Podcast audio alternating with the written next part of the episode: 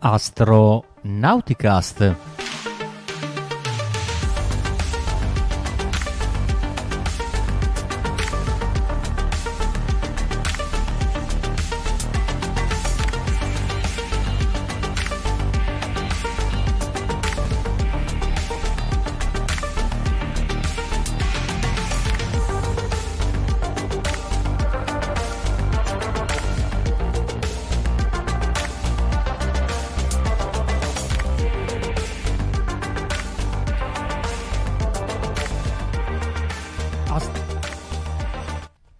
Astronauticast, puntata 33 della stagione 16. Astronauticast è il podcast dell'associazione ISAA, l'associazione italiana per l'astronautica e lo spazio, e oggi è il 22 giugno 2023. Vi ricordo che se volete interagire con noi potete farlo attraverso il social con il quale ci state eventualmente seguendo live, quindi Facebook, YouTube o Twitch. Invece, nel caso ci stiate seguendo in differita, potete utilizzare i medesimi social per lasciare dei messaggi nel video pubblicato e oltre questi canali abbiamo il canale ufficiale Twitter di Astronauticast che è più o meno presidiato durante tutto il giorno per avere delle domande magari ehm, per fare delle domande su cose che stanno su- succedendo in quel momento ma soprattutto c'è anche Forum Astronautico che come dico sempre è da dove tutto è iniziato e da lì che, dove c'è un calderone di personaggi e, e thread che parlano di qualsiasi cosa, il, ogni cosa scibile della, di, per quanto riguarda l'astronautica viene discussa in italiano su forum astronautico.it. Questa sera la uh, configurazione della puntata è una configurazione Soyuz perché siamo in tre, ci sono io Riccardo Rossi dalle, dall'Unione delle Terre d'Argine, mentre da Verona abbiamo da Verona vi saluta Veronica con un 30 gradi, quindi ho la CPU abbastanza surriscaldabile e se mi sentite a tratti potrebbe essere per quello. Invece, oltre Alpe, da Darmstadt torna il caro. Grazie per il caro, torna Marco Zambianchi, anche qui 32 e qui non siamo abituati, eh? si muore, qui siamo anche pure nella soffitta ragazzi, non lo so, ben ritrovati Bene. a tutti. Bene, bene, bene, quindi ciao a tutti e ben, ben ritrovati. Che par- di che cosa parliamo questa puntata? Come sapete io non spoilerò mai, quindi non vi farò un sommario, ma lancio subito la palla alla prima notizia che vedo in scaletta, che vedo che è eh, della, della, Vero, che ci parla di qualcosa eh, per quanto riguarda Rocket Lab, che ci sono delle novità da quanto leggo. Sì, Rocket Lab 44 ogni tanto butta fuori qualche novità. Una è stata proprio questa di domenica 18 giugno, perché è partito da, da Wallops un Electron senza copertura mediatica che è stranissimo per Rocket Lab di solito, ne parlano su Twitter, fanno una mega copertura anche video, molto bravi. Tra l'altro la zona visitatori del sito di lancio di Wallop non era disponibile, era chiusa e la Rocket Lab stessa non ha rilasciato dopo il lancio non ha rilasciato né l'altitudine massima del, del razzo né la velocità. Sappiamo a grandi linee l'inclinazione, circa 38 gradi, e sappiamo che il payload non ha raggiunto l'orbita e che poi si è schiantato. Ma la Rocket Lab e Peter Beck hanno twittato che il lancio è andato benissimo. Ma quindi cos'era questo lancio? Che cosa c'era a bordo? Intanto non era un vero e proprio Electron perché si chiamava HASTE, si chiama HASTE e sta per Hypersonic Accelerator Suborbital Test Electron, quindi già il nome ci dice qualcosa. È un Electron modificato per eh, test di a- un acceleratore ipersonico suborbitale, quindi è corretto che non sia andato in orbita ed è corretto che poi si sia schiantato perché è un payload ipersonico. Cosa vuol dire payload ipersonico? Dunque, il programma ipersonico ehm, al momento sta recuperando un po' di interesse. L'abbiamo sentito con Strato Launch che in occasione della, eh, purtroppo del, del, fallimento di Virgin Orbit aveva ha, acquisito il Cosmic Girl e dicevamo che pochi giorni prima di questa notizia aveva lanciato il suo Talon A che è un velivolo ipersonico. E in, in questo periodo la Marina eh, militare americana vuole, eh, sta chiedendo delle idee per quella che ha chiamato la valle della morte ipersonica. Ho scoperto che questo è un eh, modo di dire proprio per un programma che è stato abbandonato per una serie di motivi, motivi politici, finanziari, organizzativi, economici, uno o più di questi motivi. E quindi mi è piaciuta questa espressione perché non, non, è che sta succedendo qualcosa ma non ci dicono niente, noi non sappiamo assolutamente niente, no, è che proprio il programma ipersonico non sta andando benissimo o perlomeno non ci si sta concentrando, se non appunto nell'ultimo periodo. E proviamo ad indovinare perché, perché a cosa serve l'ipersonico? Serve soprattutto per, delle, per le strutture mm, militari e, e sì, più che altro per i militari e quindi fu, probabilmente a scopi bellici, probabilmente militari appunto. E cosa fa l'ipersonico in particolare? Dunque, intanto ehm, la velocità del suono è di circa 1200 km orari, eh, che è un Mach, un Mach. Da 1 a 5 Mach si dice che il, veli- che il velivolo è a velocità supersonica, da 5 a, a, a più Mach è ipersonico, quindi è un velivolo che supera e fate 1200 per 5 km orari.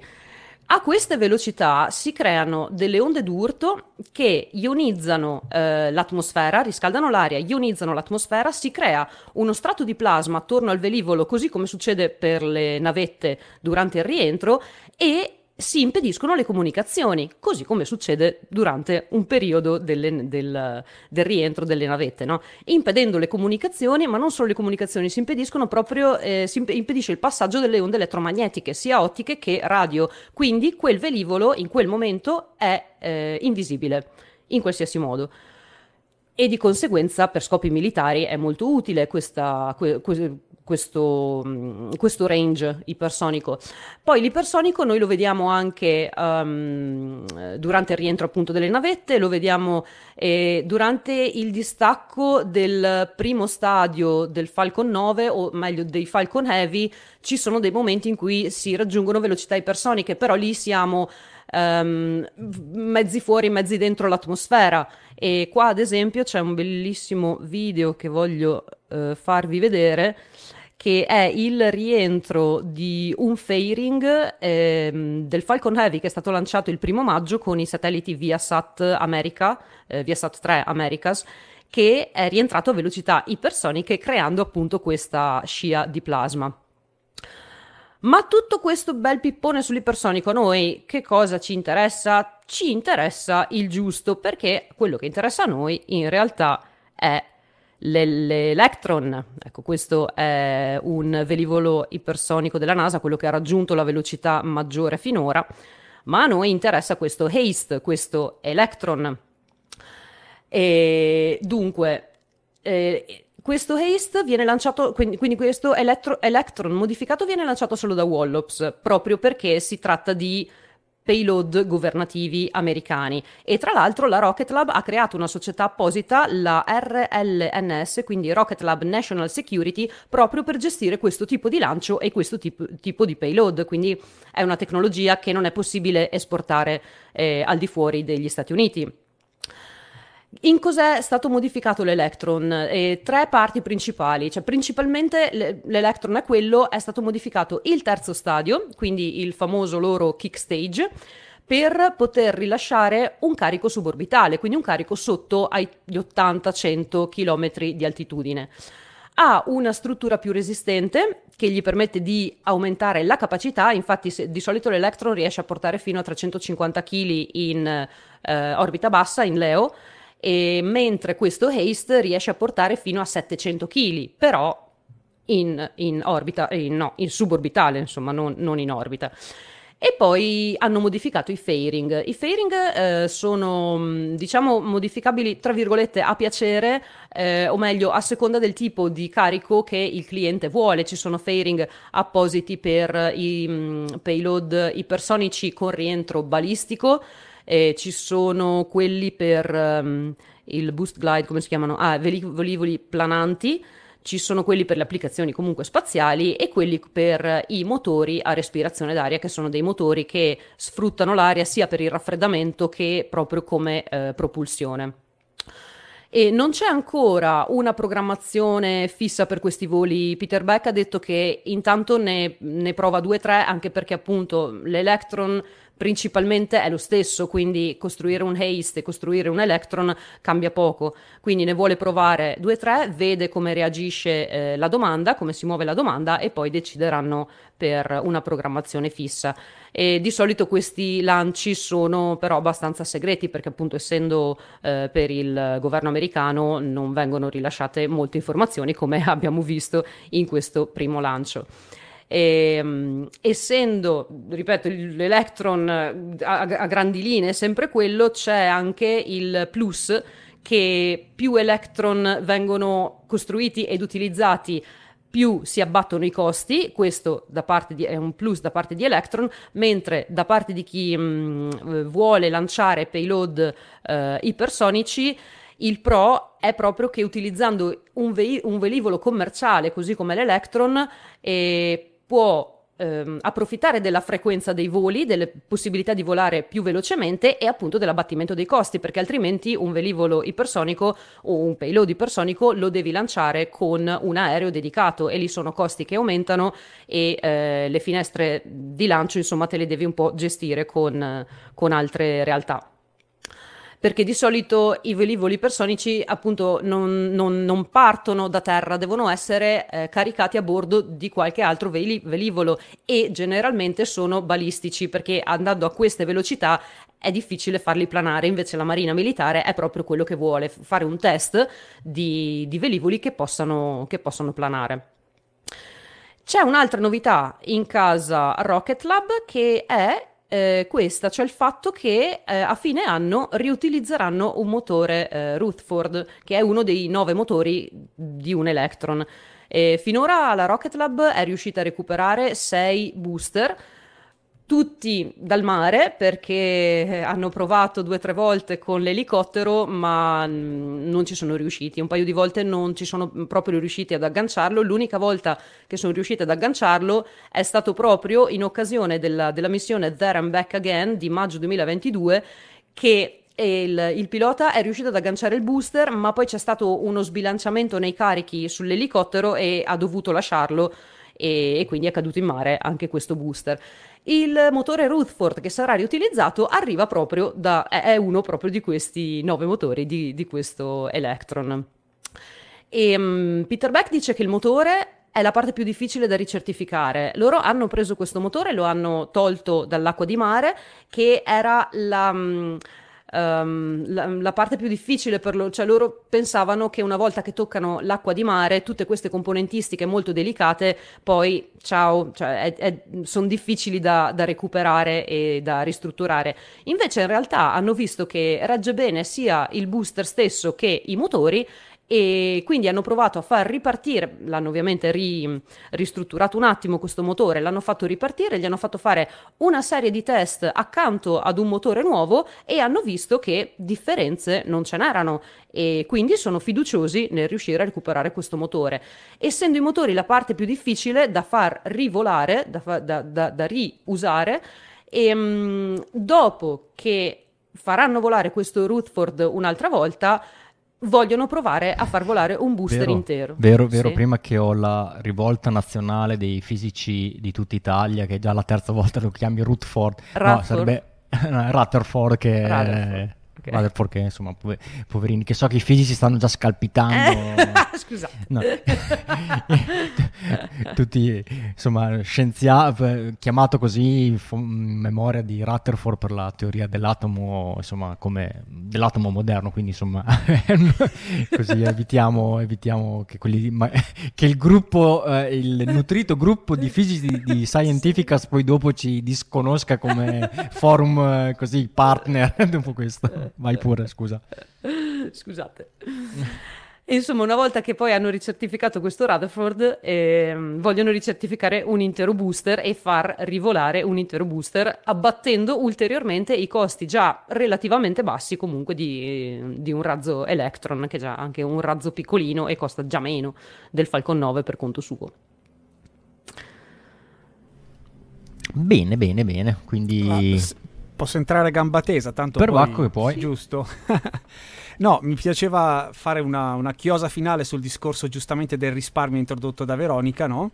Eh, mi, mi, mi, piaceva fare un ricordo, un reminder, un ricordo ai nostri ascoltatori dell'approccio un po' diverso alla riutilizzabilità che ha messo in campo uh, Rocket Lab. È chiaro, fino ad oggi non hanno ancora rivolato alla SpaceX un intero stadio, proprio ce lo diceva poco fa Veronica. Ma un'altra delle differenze è quella di non avere impostato, di non avere messo in campo, anzi messo in mare, una chiatta da recupero.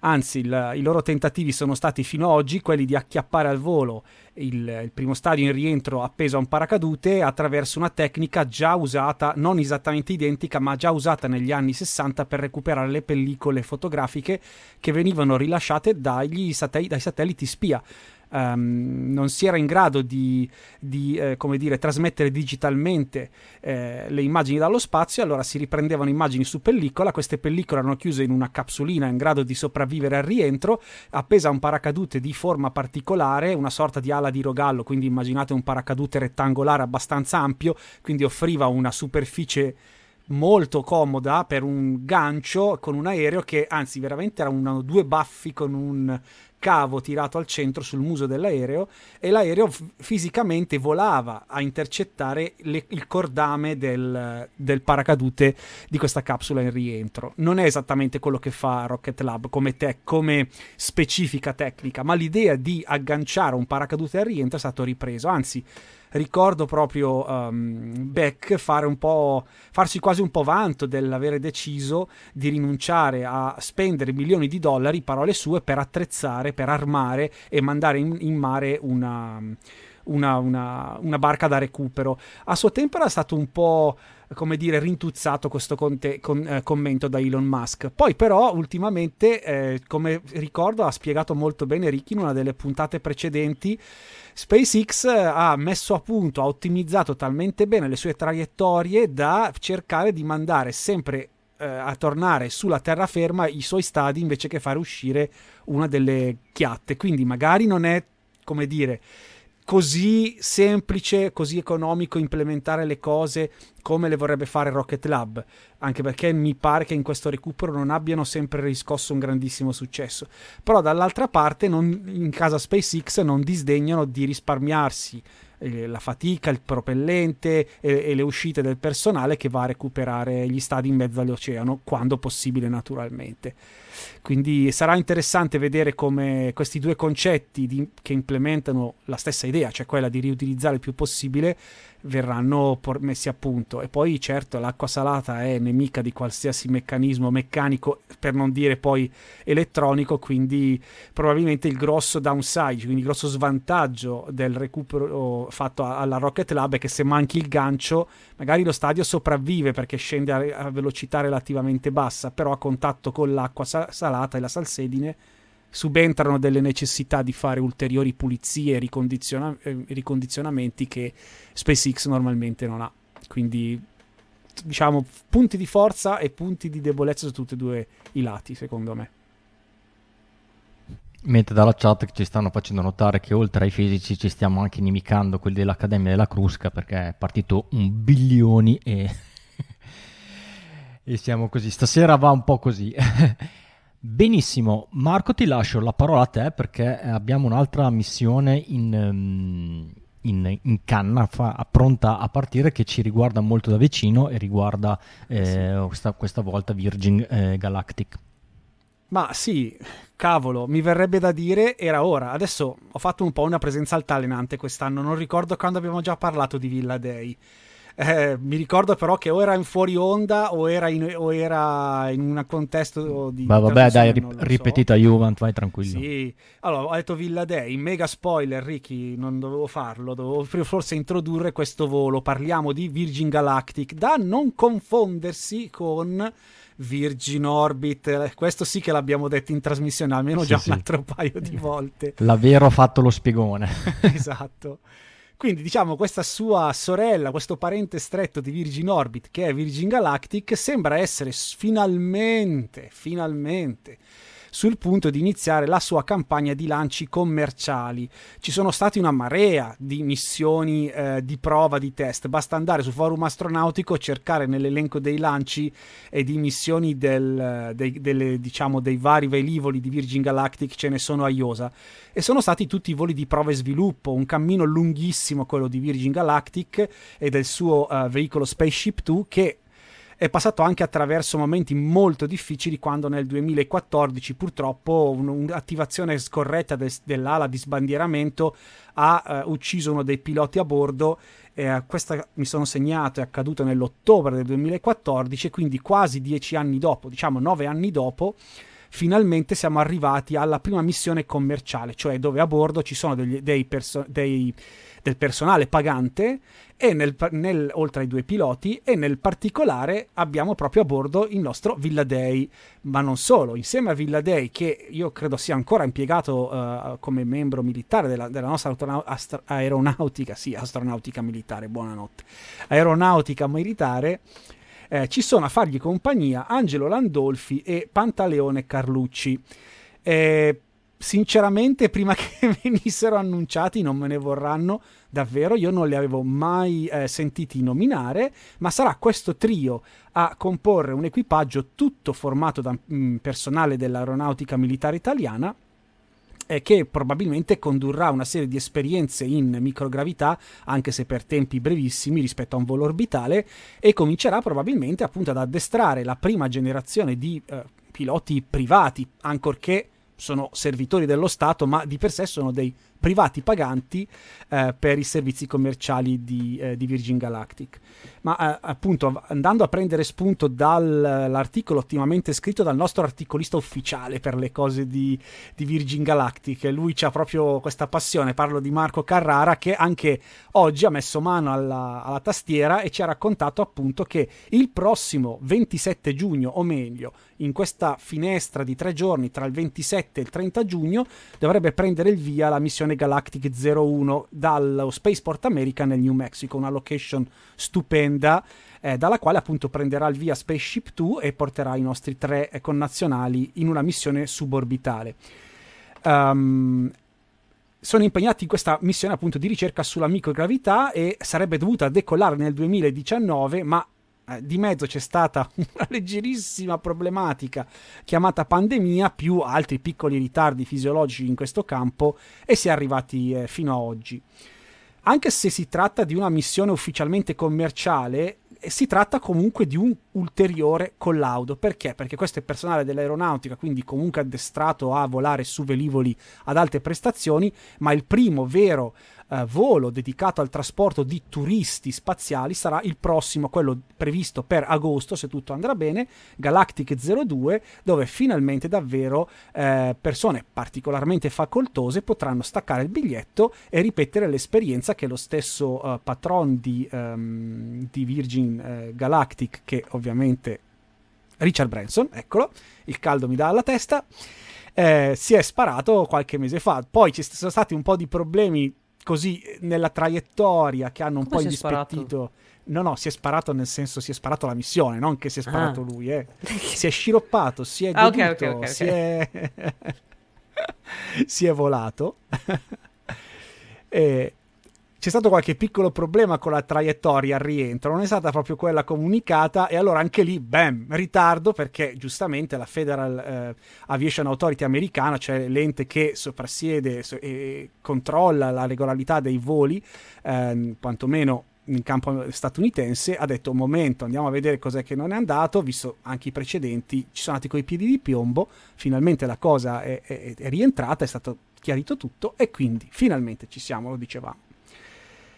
Ehm, c'è stato lo scorso 25 maggio eh, un ulteriore volo di collaudo, Unity 25, che è stato il primo a usare il suo motore dopo, a, dopo, due anni dopo il precedente. I due piloti e i quattro specialisti della missione della compagnia hanno raggiunto un'altitudine di 87,2 km prima di ritornare a terra, atterrando appunto lo Spaceport America. Ora, qui faccio solita ulteriore piccola precisazione che ogni azienda sembra stabilire un po' l'inizio del cosiddetto spazio un po' dove gli pare, quindi qualcuno lo mette a 100 km, qualcuno a 80, insomma eh, l'importante è staccare il biglietto di dire eh, ho passato quella quota lì e quindi posso ricevere le alette da astronauta quando torno giù, che è un po' anche il memento che si portano a casa. E come no, dico sempre in questi casi, mi raccomando, voi ascoltatori di Astronautica, seguiteci perché noi, non, insomma, noi dobbiamo essere imparziali, non siamo qua che eh, diciamo noi siamo pro 80 km, pro 100 km, pro volo orbitale, insomma noi vediamo tutti gli elementi per esatto. insomma, distinguere un New Shepard da una Spaceship 2, da una Dragon, poi decidete voi cosa secondo voi è più insomma, congruo per definire qualcuno astronauta. Poi ognuno, come dice Marco, eh, lo, lo, fa anche per ragioni di marketing, cioè vieni certo. con noi, ti becchi le alette da astronauta e puoi fare eh, il figo con i tuoi amici. Esatto, è uno status symbol di aver speso quanti? Due, non sappiamo, 250.000, 300.000 dollari? Sì, sì, la cifra, quella lì, che, che, di solito gira.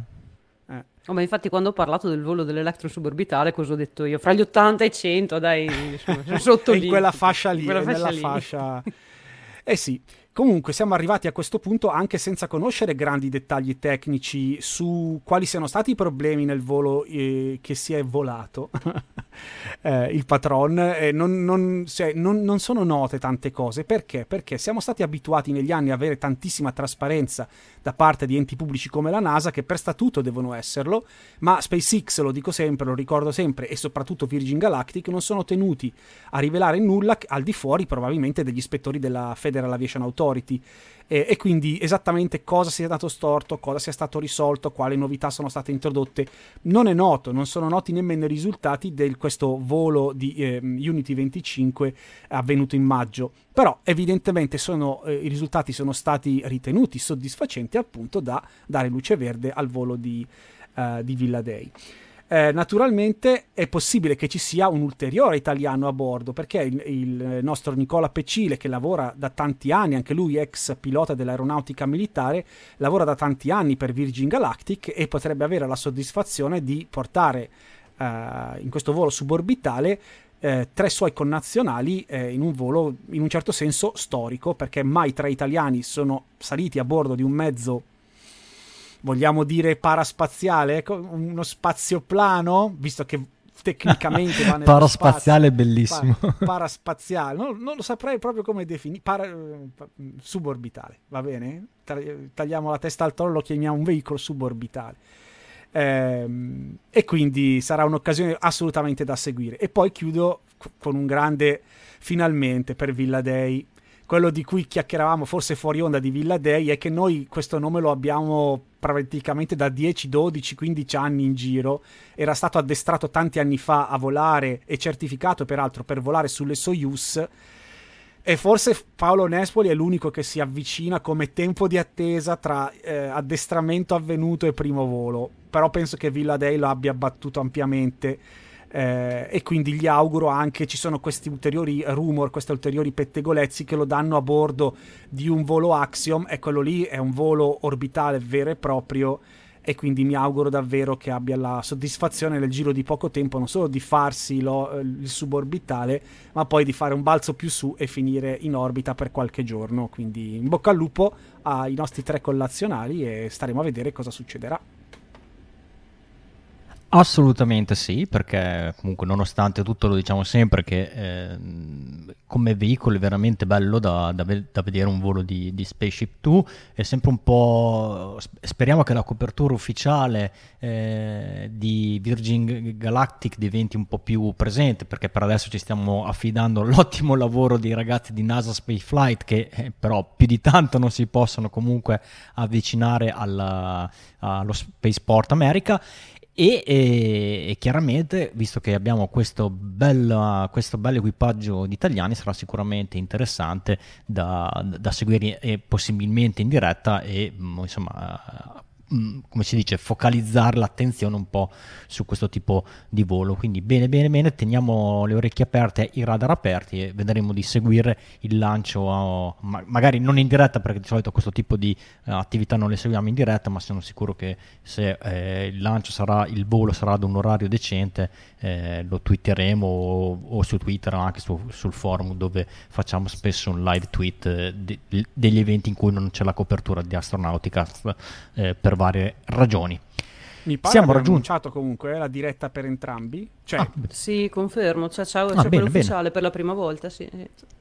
Bene, bene, bene, quindi mi, mi, fa piacere, speriamo che non sia un commento troppo così partigiano, mi viene in mente quello di, di, di, di Blue Origin quando commenta i Never Get Old eh, New Shepard, ma insomma sarà un, insomma, un bello scoprire anche la copertura mediatica di questo tipo di, attività che eh, è tanto tempo che Blue, Virgin Galactic eh, sta rincorrendo insomma eh, di poter offrire questo servizio in maniera eh, regolare, insomma, di routine, quindi eh, anche questo fa parte della, de, del pacchetto. Siamo giunti alla mezz'ora della puntata, quindi è tipicamente il punto di apogeo del nostro così, eh, volo immaginario eh, a portarvi notizie spaziali e, e come sempre quando eh, raggiungiamo l'apogeo ne, ne approfitto per, insomma, per ringraziare gli articolisti Abbiamo già citato Marco Carrara che lo vediamo anche in chat che ci, eh, ci, ci saluta e ci supporta nella notizia.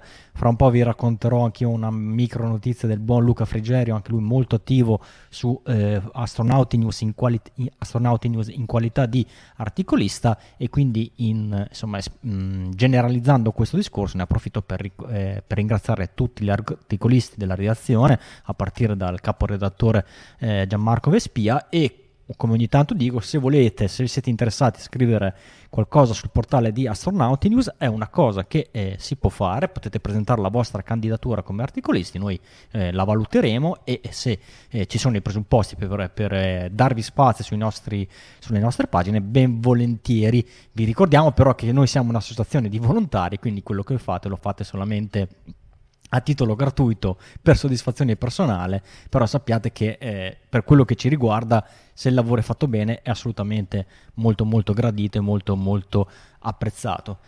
Mentre se non siete articolisti ma siete avidi eh, consumatori dei nostri contenuti e vi piace commentare, vi ringraziamo dei commenti, anche quelli che stiamo vedendo in diretta, proprio perché ci aiutano a migliorare, a correggere quello che stiamo dicendo, ma anche come spunto per magari approfondire qualche argomento nelle prossime puntate o nei prossimi eh, articoli proprio sul portale di notizie e se vi piace particolarmente quello che facciamo vi eh, consigliamo, vi esortiamo, vi, eh, eh, vi eh, esortiamo sì, a condividere questi contenuti in modo che insomma Astronauticast venga e, e l'associazione ISA di fatto venga sempre più eh, riconosciuta e, e, in tutto il panorama i, per, per, quanto riguarda il, la, il, racconto di quello che succede nello spazio eh, in italiano. E se vi piace moltissimo quello che facciamo e volete darci anche un contributo di natura economica, ovviamente è molto molto apprezzato perché come vi dicevo prima siamo un'associazione di volontari, però abbiamo anche delle spese da sostenere, spese che non sono per chissà cosa, ma servono per mantenere eh, attive tutte le nostre eh, attività a partire dal forum, a partire dall'hosting dei nostri siti, l'attrezzatura per il podcast e insomma le spese vive dell'associazione e siamo in preparazione anche di Astronauticon che non appena avremo qualche eh, novità a riguardo ve lo faremo sapere però insomma tutti stiamo incrociando le dita come vedete da Marco per, insomma, per finalmente poterci ritrovare tutti, tutti insieme tra ottobre e novembre eh, 2023 e l'Astronauticon è normalmente una di quelle attività dell'associazione che insomma a livello di eh, fondi ci, eh, ci drena le nostre casse quindi ci eh, torna molto molto molto utile se ci potete dare una mano in questo senso. Per fare una donazione potete andare sul sito www.isa.it eh, slash Sostienici, c'è un bottone per fare una donazione PayPal, ma c'è anche un IBAN con il quale potete fare un bonifico se eh, preferite. Se la vostra donazione è maggiore o uguale di 15 euro, potete ri- riceverete a casa la tessera eh, di socio sostenitore 2023, che è una tessera che non vi dà uh, nessun tipo di benefit o nessun titolo particolare all'interno dell'associazione, quindi non è che diventate soci, ma diventate solamente un riconoscimento per essere stati nostri sostenitori e per questa eh, di, di, una cifra che, eh, che reputiamo che sia importante. La tessera ogni anno viene cambiata la sua veste grafica, quest'anno c'è eh, Samantha Cristoforetti all'interno di Cupola proprio a celebrare il fatto che l'anno scorso eh, l'argomento principale del podcast era naturalmente eh, il, il, resoconto della, della, sua ultima missione sulla ISS, vedete Marco che ci fa vedere eh, la tessera e eh, mi raccomando se siete uno di quelli che eh, fa la donazione tramite bonifico e volete ricevere la tessera mh, mm, gentilmente se nella causale del bonifico o se subito dopo la donazione ci mandate una mail così ave- ci lasciate il vostro contatto e noi vi possiamo chiedere ma dove possiamo spedire la vostra tessera? Cosa che se faceste il bonifico senza nessun altro tipo di eh, precisazione non, non riusciremo a capire dove spedire eventualmente la tessera io comunque vi ringrazio, noi tutti vi ringraziamo anticip- anticipatamente per il vostro contributo, contributo che continua anche durante tutto l'anno, di solito abbiamo il picco chiaramente di, noi, di rinnovi di associazione all'inizio anno, ma eh, di, di, donazione ad inizio anno, ma di solito abbiamo anche così un rumore di fondo che si protrae per tutto l'anno, quindi vi ringraziamo perché sono eh, un aiuto che ci serve molto per mantenere viva eh, l'associazione da questo punto di vista pratico, tecnico e soprattutto anche per fornirvi dei contenuti eh, anche eh, fruibili in maniera eh, graficamente accattivante oppure anche insomma prendere un'attrezzatura adeguata per il post- podcast vi permette anche di riuscire ad ascoltarlo ad una qualità eh, che sia gradevole. Detto questo, abbiamo spazio per un altro uh, paio di notizie veloci, se non avete nulla da aggiungere per quanto riguarda la... la, mm, così, la... Ah Marco, hai per caso al volo una lista di donatori che... Mm, così da... da... No, no, ok, lì no, ti lascio... Scusate. Questa settimana però sono certo di non averne visti, quindi mi, me la cavo No, non, dove... non, dovevi dire. Siamo poveri. Comunque vi abbracciamo fortissimo a tutti quelli che hanno donato. Dalle, perché una volta avevamo la, mh, l'abitudine di ringraziare i donatori ogni settimana, poi dopo ci siamo un po' stufati perché ehm, magari ripetevamo gli stessi che magari facevano donazioni ricorrenti, visto che c'è anche questa possibilità, ma... Mh. Oppure magari ci... Mh, ci tenevamo a ringraziare solo quelli che eh, magari c'era una donazione particolarmente generosa. Un milione di euro! Un milione. Allora, dicevo, ci sono eh, spazio per un altro paio di notizie eh, veloci. La prima ve la racconto io, è che è stato ufficializzato definitivamente eh, l'equipaggio di Crew 7, quindi la prossima missione eh, della, insomma, della, categoria eh, Dragon sulla ISS e al momento, a parte le Soyuz, c'è solo lei che può, che può offrire questo tipo di servizio e l'equipaggio di Crew 7 sarà composto da eh, Jasmine Mogbeli, da Andreas Mogesen, da eh, Satoshi Furukawa e da Konstantin Borisov.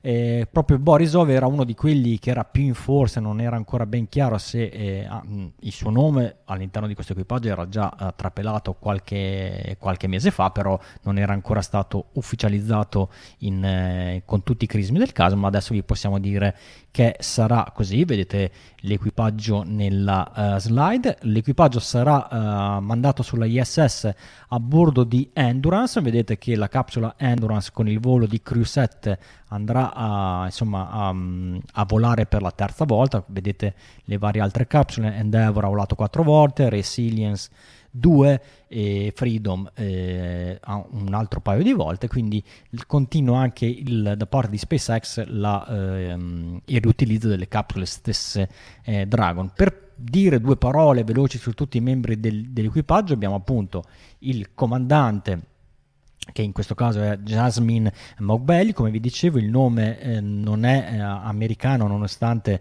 eh, insomma, eh, sia eh, con, eh, una partecipante dal, per quanto riguarda gli Stati Uniti perché lei è nata in Germania ma i suoi genitori sono addirittura di origine iraniana quindi il nome è un nome tipicamente persiano, Jasmine, e, però poi dopo si è trasferita negli Stati Uniti da giovanissima e ha fatto carriera nella US Navy come come, test pilot, quindi un background tipico da, da astronauta eh, statunitense che insomma passa la sua, la, la sua adolescenza, sua, uh, i suoi studi subito dopo il, eh, la high school in, in fa carriera militare, dopodiché ha uno sbocco in astronautica. Lei fa parte del, gro- del, gruppo 22 degli astronauti NASA, quindi quelli selezionati nel 2017, e il gruppo 22 non è l'ultimo, ma il penultimo gruppo di astronauti selezionato, le Turtles, se vogliamo usare il loro nickname, e ehm, sono, eh, mancano, non hanno ancora volato tutti, forse ne mancano due o tre e lei era una di quelli di, del gruppo 22 che doveva ancora volare, quindi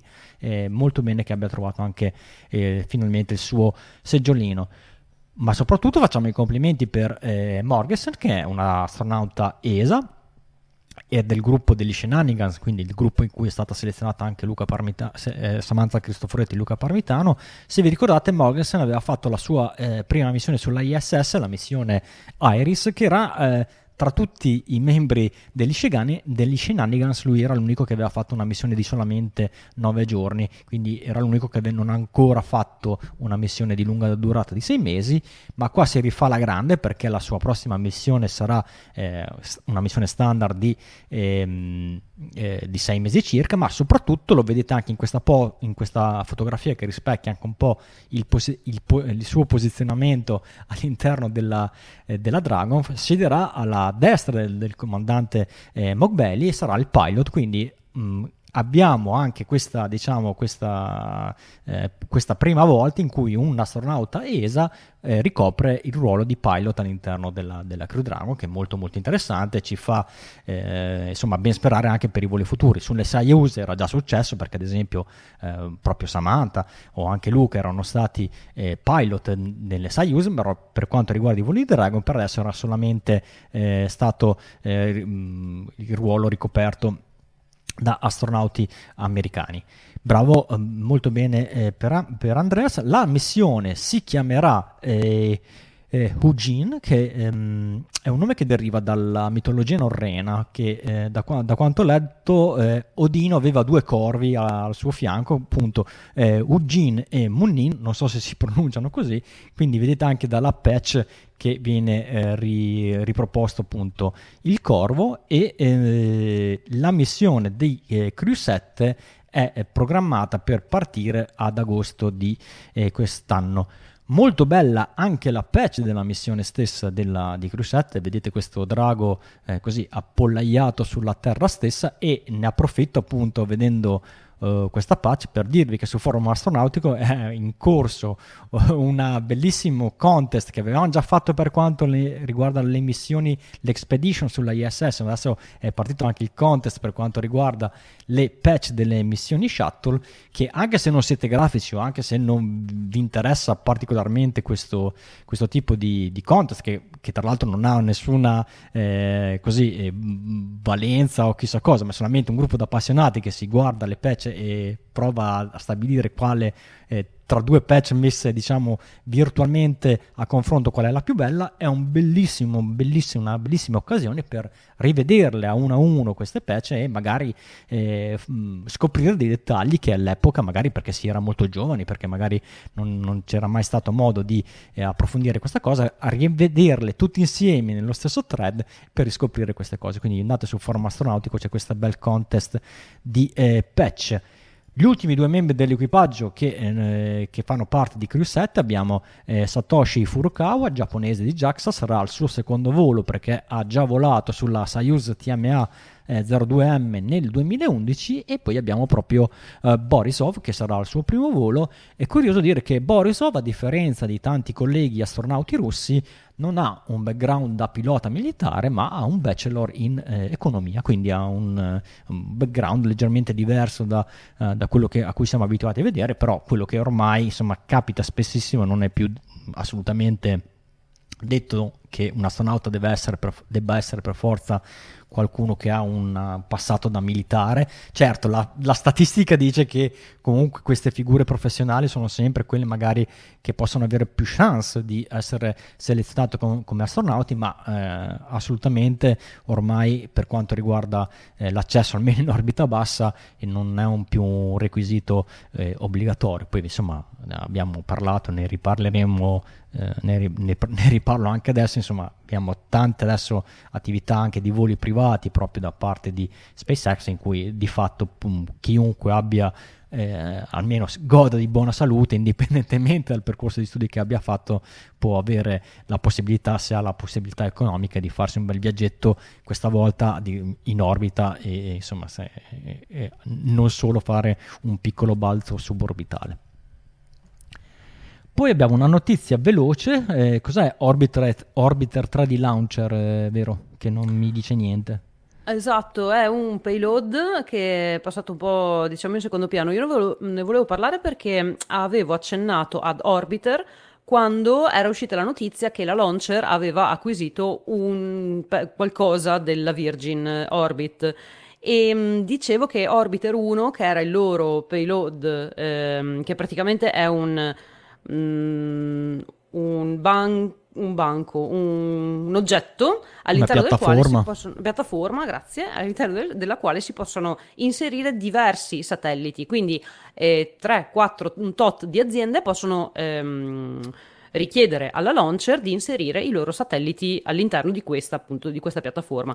E, ehm, la launcher aveva già la- la- lanciato un Orbiter 1 a bordo di un Falcon 9, ma il lancio non era andato bene e aveva cominciato a ruotare e i payload erano andati perduti. Questa volta ha lanciato Orbiter 3 eh, il 12 giugno a bordo della missione Transporter 8 del Falcon 9 e purtroppo anche questa volta il lancio non è andato bene. Allora, visto che è una missione di questa settimana, volevo parlarne velocemente. E cosa è successo? Il payload è stato rilasciato correttamente dal Falcon 9 insieme agli altri tot payload che c'erano all'interno di questa missione Transporter 8 e quando si è sganciato ha cominciato a ruotare per conto suo, nonostante si fosse sganciato correttamente come da, da manuale. Han, sono riusciti a recuperare, a, a contattarlo, quindi a, a prendere la telemetria, hanno visto appunto che ha iniziato a ruotare. Allora, piuttosto che andare oltre e rilasciare i satelliti al suo interno eh, nell'orbita corretta, però con questa rotazione che non andava bene, quindi i satelliti sarebbero andati perduti, la launcher cosa ha fatto? Ha deciso di rilasciare i satelliti prima del previsto, i satelliti al suo interno. Ha contattato le aziende eh, che gestiscono questi satelliti dicendo loro guardate c'è questo tipo di problema, noi ve, ve li rilasciamo adesso, voi cercate di mettervi in contatto con questi satelliti e, e muoveteli, fa, fate in modo di continuare la vostra missione anche se il rilascio è stato, è stato prima, insomma, in, eh, non nell'orbita corretta.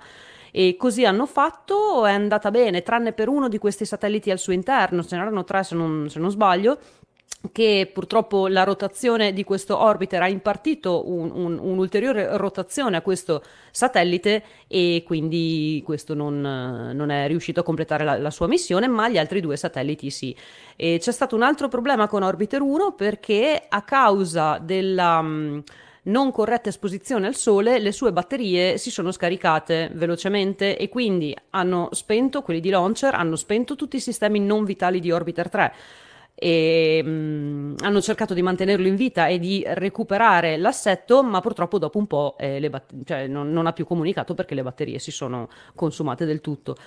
Eh, comunque sia, la launcher è stata carinissima perché è stata super trasparente, ha fatto un comunicato spiegando nel dettaglio che cosa è successo, hanno capito che il problema sta nel software e nel loro software e hanno già mh, trovato delle patch, dei modi per per superare questo problema e hanno già in mente di lanciare Orbiter eh, 5 a febbraio del 2024 sulla missione Transporter 10. Ho notato che c'è Orbiter 1, Orbiter 3, Orbiter 5, il 2 e il 4 ho cercato ma non se ne sa niente, non, non, magari li nominano solo con i numeri dispari, non so. Bene, bene, bene, grazie Vero.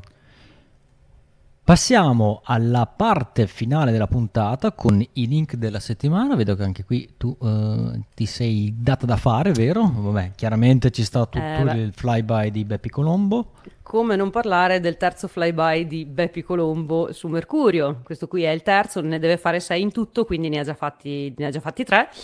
Ne mancano altri tre. E mh, mm, cosa vi volevo dire? Che ha preso, ha, è riuscito a scattare delle immagini, nonostante sia arrivato dalla parte in notturna di Mercurio, è riuscito comunque a scattare delle immagini vicino al terminatore.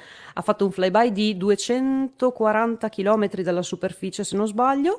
240 km, quindi ha scattato anche delle immagini abbastanza ravvicinate della superficie e mh, durante il flyby ha ha trovato un cratere che già si conosceva ma ancora non era stato nominato. Sapete che tutte le caratteristiche dei vari pianeti, a, a tutte le caratteristiche vengono dati dei nomi e quindi è stato deciso di nominare anche questo cratere. È stato chiamato Manley, che non è in onore di Scott Manley ma di un artista eh, giamaicano. Gli piacerebbe a Scott Manley forse. Eh, volevo twittargli ma no.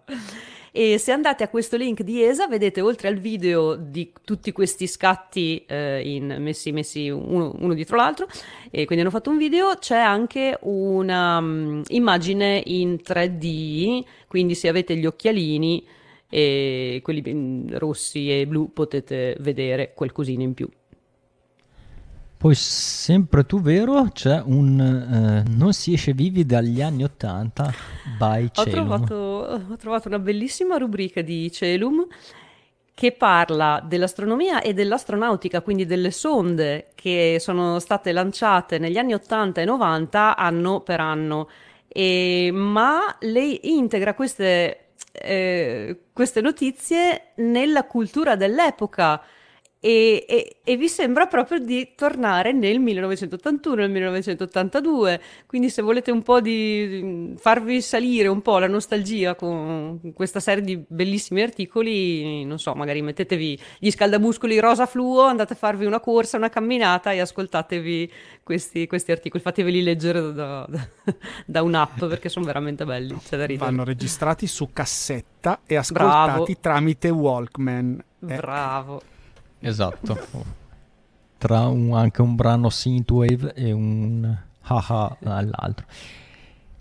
Astronautica Agenda, vero? Ancora tu il microfono. Ancora io. Allora, vediamo un po' cosa ci offre questa settimana.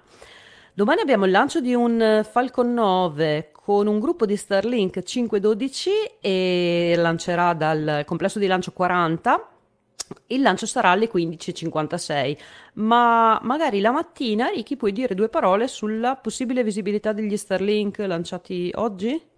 Sì, oggi c'è stato un lancio Starlink. Ehm, guardando se era possibile eh, vedere, vederli in serata, in realtà ho scoperto che sono visibili alla mattina presto, quindi se ci state ascoltando in diretta, adesso non ricordo esattamente l'orario, secondo me era, eh, sorgeranno...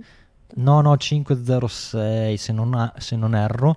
Adesso scusa che mai beccato eh, in contropiede. Aspetta che vado a vedere, ma mi apre il mio Twitter che dove 505 di solito 505 è scritto Ricky. Perfetto. C- 505 con un anticipo per i nostri ascoltatori più meridionali possibile alle 535. Fonte sì, esatto, perché il passaggio di prima è sicuramente più al buio, sorgeranno in ombra, però quando saranno allo zenith eh, compariranno. Quindi se siete in, nel Salento o Sicilia o anche Calabria, se eh, magari avete occasione di svegliarvi alle 3, cosa ho detto 55 in questo caso? Eh, no, non ti sento Marco, scusa? Scusami tu, 3,35. 3,35 se vi va potete alzarvi e insomma guardare verso sud, mh, mm, però molto in boh, 50-60 gradi di elevazione. Se, e sia se in questo passaggio sia invece quello diciamo ufficiale, però ho paura che eh, ci siano già uh, troppa luce del, del sole che eh, sta per sorgere Eh, nel caso vediate qualcosa, eh, mandateci un tweet con una vostra foto, un vostro video che ci fa sempre piacere di condividerlo e su Twitter o su, su Facebook come volete. Invece per quanto riguarda il lancio di, eh, che tu hai annunciato, vero, visto che è alle 15.56, da, eh, difficilmente credo sia visibile. Adesso non, non so quale sarà l'angolo con cui lanciano, ma se rimangono sempre intorno ai 50-40 gradi significa che subito dopo il lancio eh, transiteranno sull'Italia, quindi alle 16.20 piena luce e arrivare nottetempo ormai la, la, Terra avrà ruotato e quindi la footprint sarà fuori dall'Italia. E visto che eh, in primissima approssimazione, prendete con le pinze, eh, sono, mm, gli Starlink passano più o meno eh, alla stessa ora eh, tutti i giorni. Cioè, c'è un leggero drag ovviamente, quindi significa che anche nei giorni successivi questo lancio non sarà visibile e a un certo punto poi gli Starlink avranno già preso la loro quota, la loro eh, configurazione operativa nella quale diventano eh, praticamente invisibili se non per eventi imprevedibili, qualche flare qualche cosa di questo tipo, però il trenino si sarà già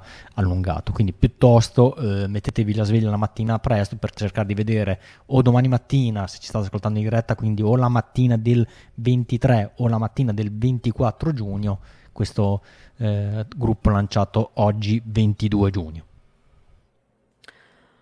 Poi, continuando l'agenda, dobbiamo andare alla settimana prossima e martedì 27 giugno è il um, primo giorno disponibile per la finestra di lancio di Galactic 1, che è il lancio di Virgin Galactic di cui ci ha parlato prima eh, Marco.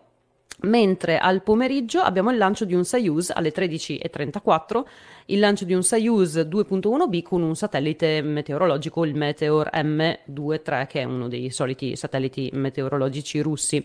E questo lancio parte da Vostochny, quindi se fanno il live guardate, guardiamocelo perché è molto bello. Io continuo ad adorare quel, quello spazioporto e tra l'altro so che, far, fa, vabbè, per i russi fanno le visite guidate, ma le fanno per i russi, va bene. Mercoledì 28 giugno è il compleanno di Elon Musk, se volete fargli gli auguri, mandargli qualche omaggino, qualche regalino.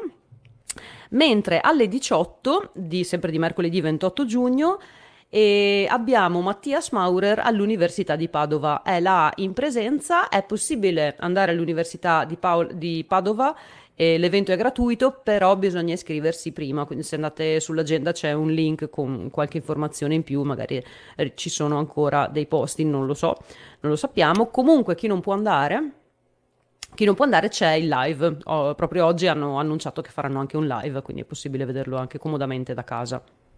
Che cos'è quel, quello, quell'errore che vedo sul calendario in agenda, quel place due punti e poi un... Quello lì capita quando inserisco le location dal, dal calendario okay. del cellulare, dall'app.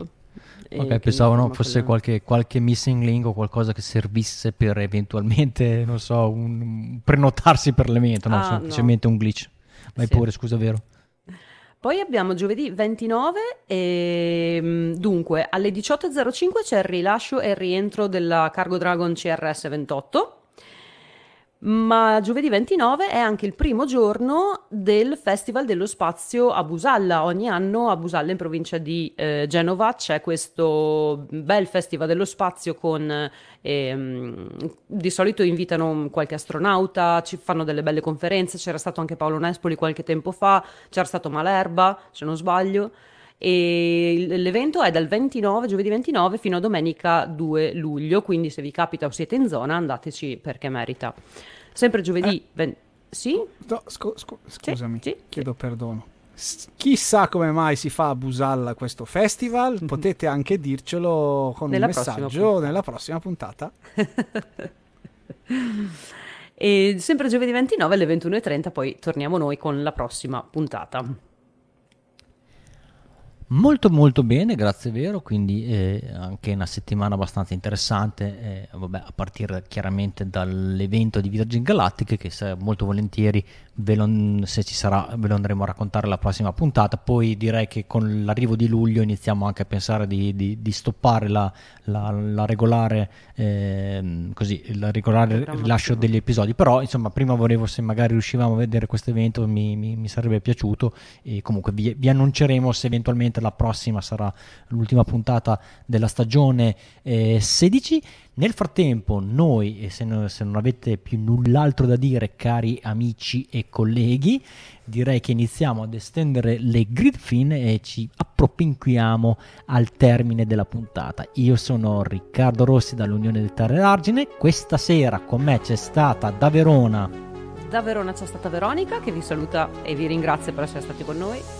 E da Darmstadt con Ingenuity in mano con ingenuità vi saluta Marco Zambianchi da Darmstadt. Auf Wiedersehen. Grazie a tutti, come al solito vi auguro tutti un caloroso ad astra.